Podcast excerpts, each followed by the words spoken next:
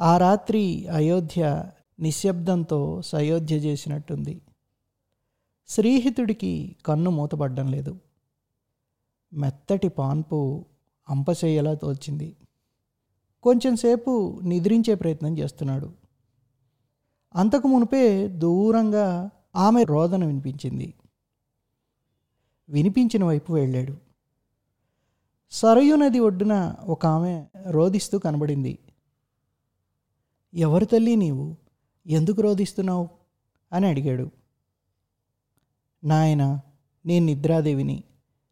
నిన్ను సమీపించుటకు చేతగాని అవమాన భారంతో రోధిస్తున్నాను అన్నది. ఆమె రోదనకు సరయునది గలగలలు ఉపసృతులవుతున్నవి. ఏమి చేయాలో తోచనట్టు నిలబడినాడు. అంతలోనే అతడికి మెలకు వచ్చింది. అంతా కలని తెలిసింది. మళ్ళీ అనుమానం. నిద్ర రాకపోతే కళ ఉండదు కదా? మరి అది కళ లేక తన భావావేశమా? అంతా అయోమయమే. ఈ అయోమయం వేకువ నుంచి ఉన్నది. ఏ పని చేయబుద్ధి కాదు. ఊరికే ఉండబుద్ధి కాదు. కాలు ఒకచోట నిలవదు. అది నిల్చున్న మనసు నిలవదు.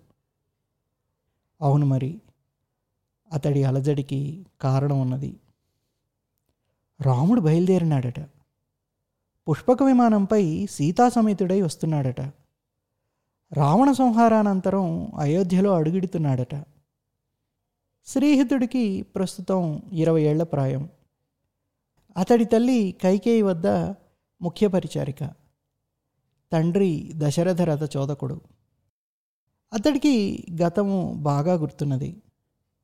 అప్పుడు అతడికి ఆరో వసంతము. ఆడవారితో వామనగుంటలు ఈడువారితో కోతి కొమ్మొచ్చులు ఆడుకునేవాడు. ఆ రోజు ఎవరు అతనితో ఆడేటందుకు రాలేదు. పలకరించనైనా లేదు. అంతా దుఃఖసాగరంలో మునిగి ఉన్నారు. ఆటకెవరూ తోడు లేనందున అతడికి కోపం వచ్చింది. కసి పెరిగింది బిక్కు బిక్కుమంటూ ఒక్కడే కూర్చున్నాడు. గదిలో ఒక మూల తల్లి రోధిస్తున్నది. అంతలో పురవీధిలో కలకలం వినిపించింది. పరుగు పరుగును బయటకొచ్చాడు. ఆ దృశ్యాన్ని అతడు తరువాత జీవితంలో ఎన్నడూ మర్చిపోలేదు. నారబట్టలతో రాముడు సీతతో కలిసి నడుస్తున్నాడు.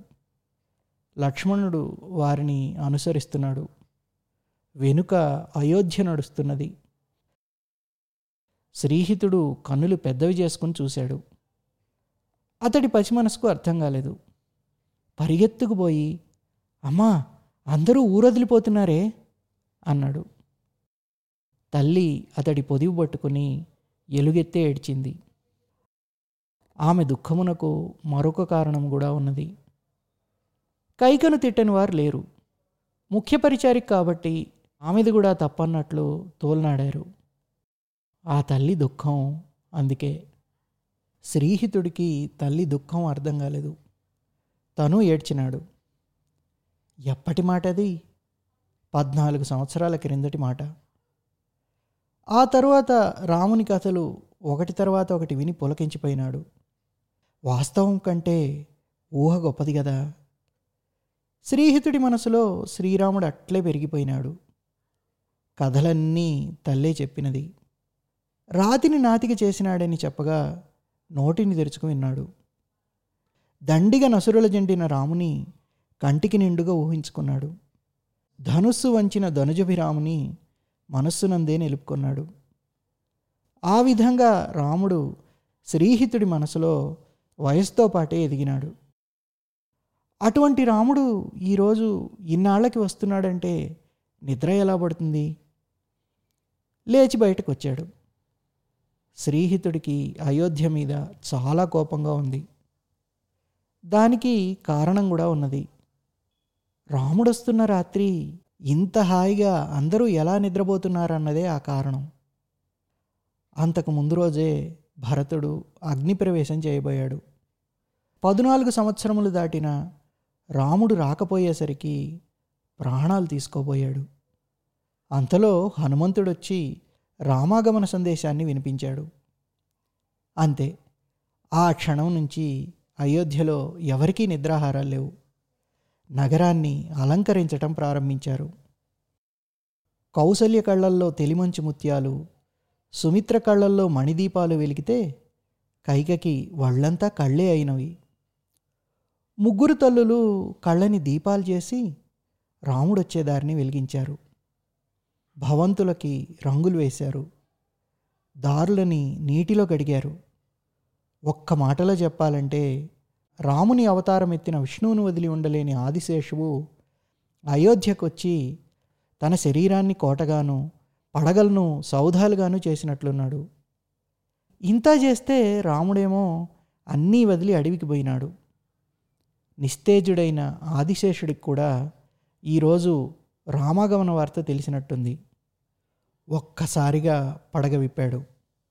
సౌధాగ్రాల్లో వెలిగించిన మాణిక్యపు దివ్యలు ఆ శేషువు పడగలపై మణుల వలె భాసిస్తున్నాయి. ఎక్కడ చూసినా మకర తోరణాలు పరిమళ గంధాలు కస్తూరి కలిపిన కన్నీటి కలయంపి ఊరు ఊరంతా కలాపి జల్లి రత్నాల రంగవల్లులు ముత్యాల ముగ్గులు తీర్చిదిద్దారు ముదితలు. పనికి అడ్డు వస్తున్నారని పిల్లల్ని తొందరగా నిద్రపుచ్చబోయారు తల్లులు. స్తన్యం ఇచ్చి జోకొడుతూ లాలీ లాలీ మేఘ శ్యామలాలి తామరసనైన దశరథ తనయలాలి రామలాలి అని పాడసాగారు. నెమ్మదిగా నిద్రలోకి జారుకుంటున్న పసివాళ్ళు పాటలో రాముని శబ్దం వినగానే తత్తరపడి మళ్ళీ మేల్కొంటున్నారు. ఎప్పుడెప్పుడు రాముని చూద్దామా అని తల్లుల పవిటలు పిల్లలు అడ్డుదీస్తున్నారు ఆ విధంగా రెండు రోజుల నుంచి సాగుతోంది. రాముని రాక కోసం అయోధ్యను అలంకరించిన నగరవాసులందరూ ప్రస్తుతం గాఢ నిద్రలో మునిగి ఉన్నట్లున్నారు. పురవీధులన్నీ నిశ్శబ్దంగా ఉన్నాయి. పిల్లగాలి శ్రీహితుడిని పరామర్శగా తాకింది. దక్షిణం వైపు నుంచి వస్తోంది అది. ఎక్కడో యోజనాల దూరంలో ఉన్న రామచంద్రుని తాకి పునీతమైనట్టుంది. ఆ ఆలోచనతోనే అతడి శరీరం పొలకించింది. అతడికి ఒంటికాలి తిన్నాడు గుర్తొచ్చాడు. వాడికి రాముడంటే మరీ భక్తి. చెట్టు పైకెక్కి రాముడు శివధనుస్సును ఎలా వంచాడో సోదాహరణగా మిత్రులకు వర్ణిస్తుండగా కొమ్మ విరిగింది. కాలు విరిగింది. అప్పటి నుంచి ఒంటికాలి తిన్నాడు అయ్యాడు అది వాడికి సంతోషమే. కన్నుబోయిన కాకి కన్నా తనే గొప్ప అంటాడు. వాడు నిద్రోతున్నట్టున్నాడు. నిన్న సాయంకాలం మోగిన భేరీవాద్యాలు మంగళస్వనాలు కూడా విశ్రాంతి తీసుకుంటున్నట్టున్నాయి. శ్రీహితుడు ఆకాశం వైపు చూశాడు. చంద్రుడు లేడు. మేఘాలు మాత్రం ఉన్నాయి. చంద్రుడికి మచ్చ ఎలా వచ్చిందో తిన్నడు చెప్పాడు. రాముని జైత్రయాత్రలో వానరుల కాళ్ళ క్రింద రేగిన దుమ్ము పాల సముద్రంలో పడి బురదయిందట. ఆ సముద్రం నుంచి పుట్టినందువల్ల చంద్రుడి మీద మచ్చ అయిందట.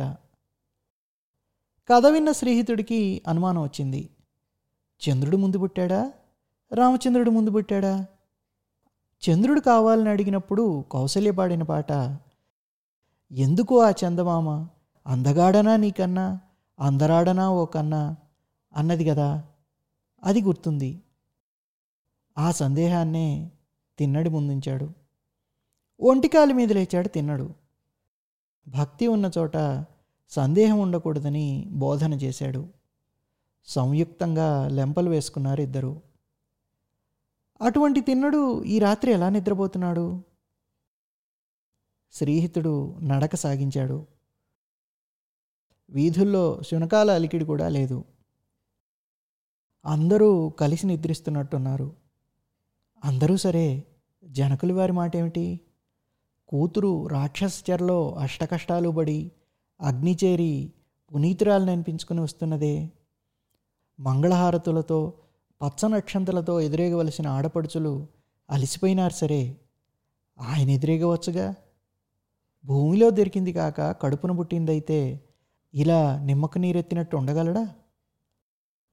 శ్రీహితుడికి అయోధ్య మీద కినుక్కు కలిగింది. ఆరేళ్ళ ప్రాయంలో రాముడు వనవాసానికి వెళ్తుంటే ఆ సమయంలో బొంగరాలాటాడినందుకు తిట్టిపోసిన ఇరుగమ్మలు పొరుగమ్మలు ఇప్పుడేం చేస్తున్నారో అనుకున్నాడు కసిగా. రాముడు వెళ్ళే రోజు మన్ను మిన్ను ఏకమయ్యేలా శోకించిన ప్రజలైనా వీళ్ళు? అనుకున్నాడు ఉక్రోషంగా.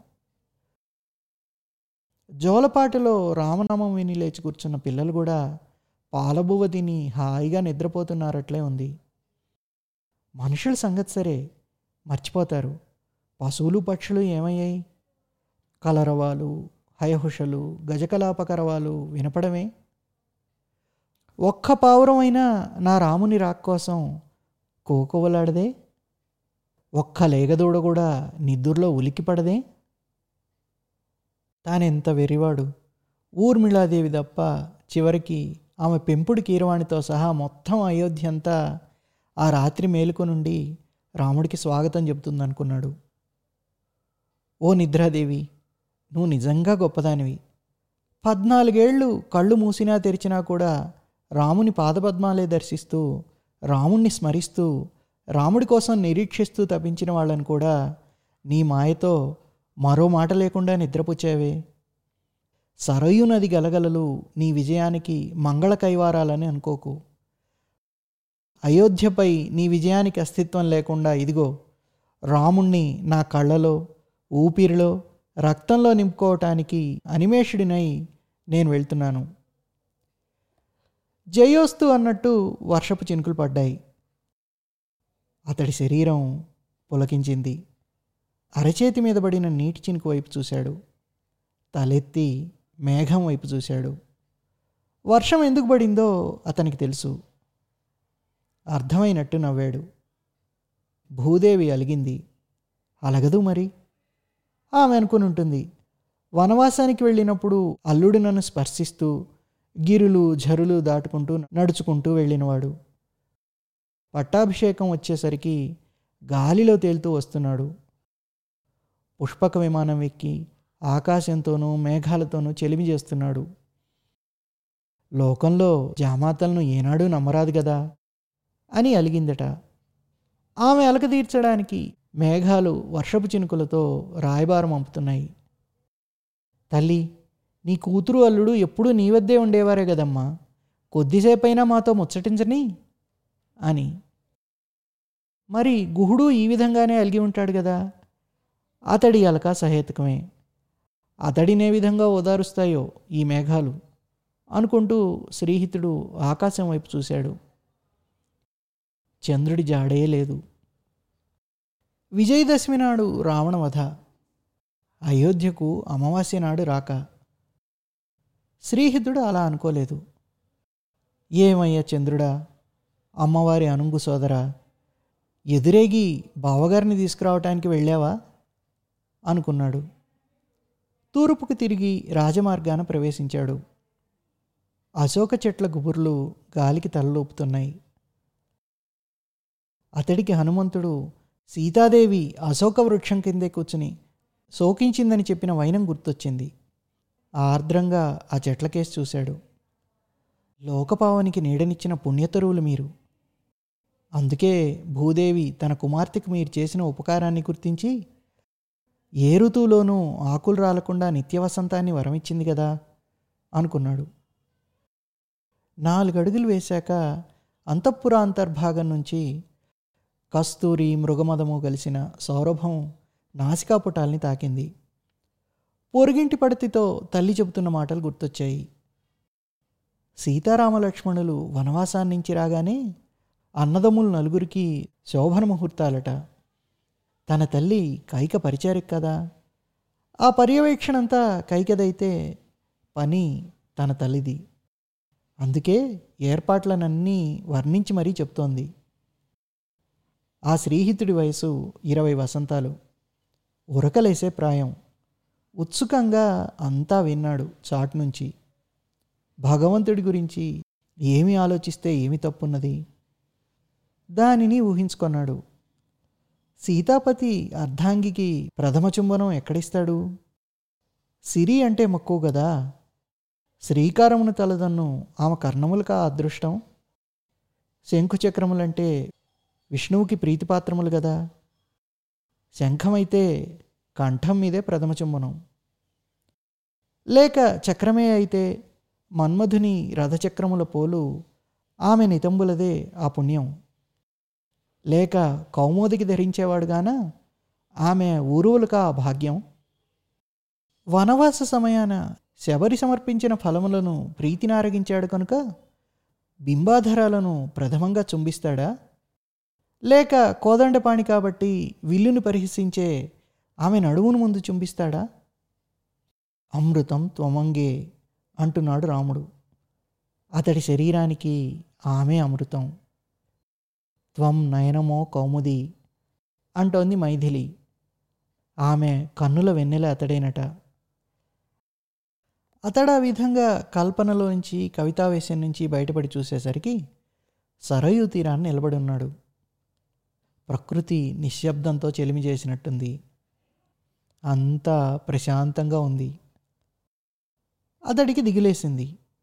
స్వపురవాసుల మీద అంతులేని ఆగ్రహం కలిగింది. కలలో కనపడిన నిద్రాదేవి ఒడ్డున లేదు. ఎందుకుంటుంది? అయోధ్య ప్రజల కనురెప్పలపై లాస్యం చేస్తూ ఉంటుంది. కానీ ఆగ్రహమో రాముని ముందు చూడాలన్న ఆరాటమో నడుం మిగించి నదిలోకి దిగాడు.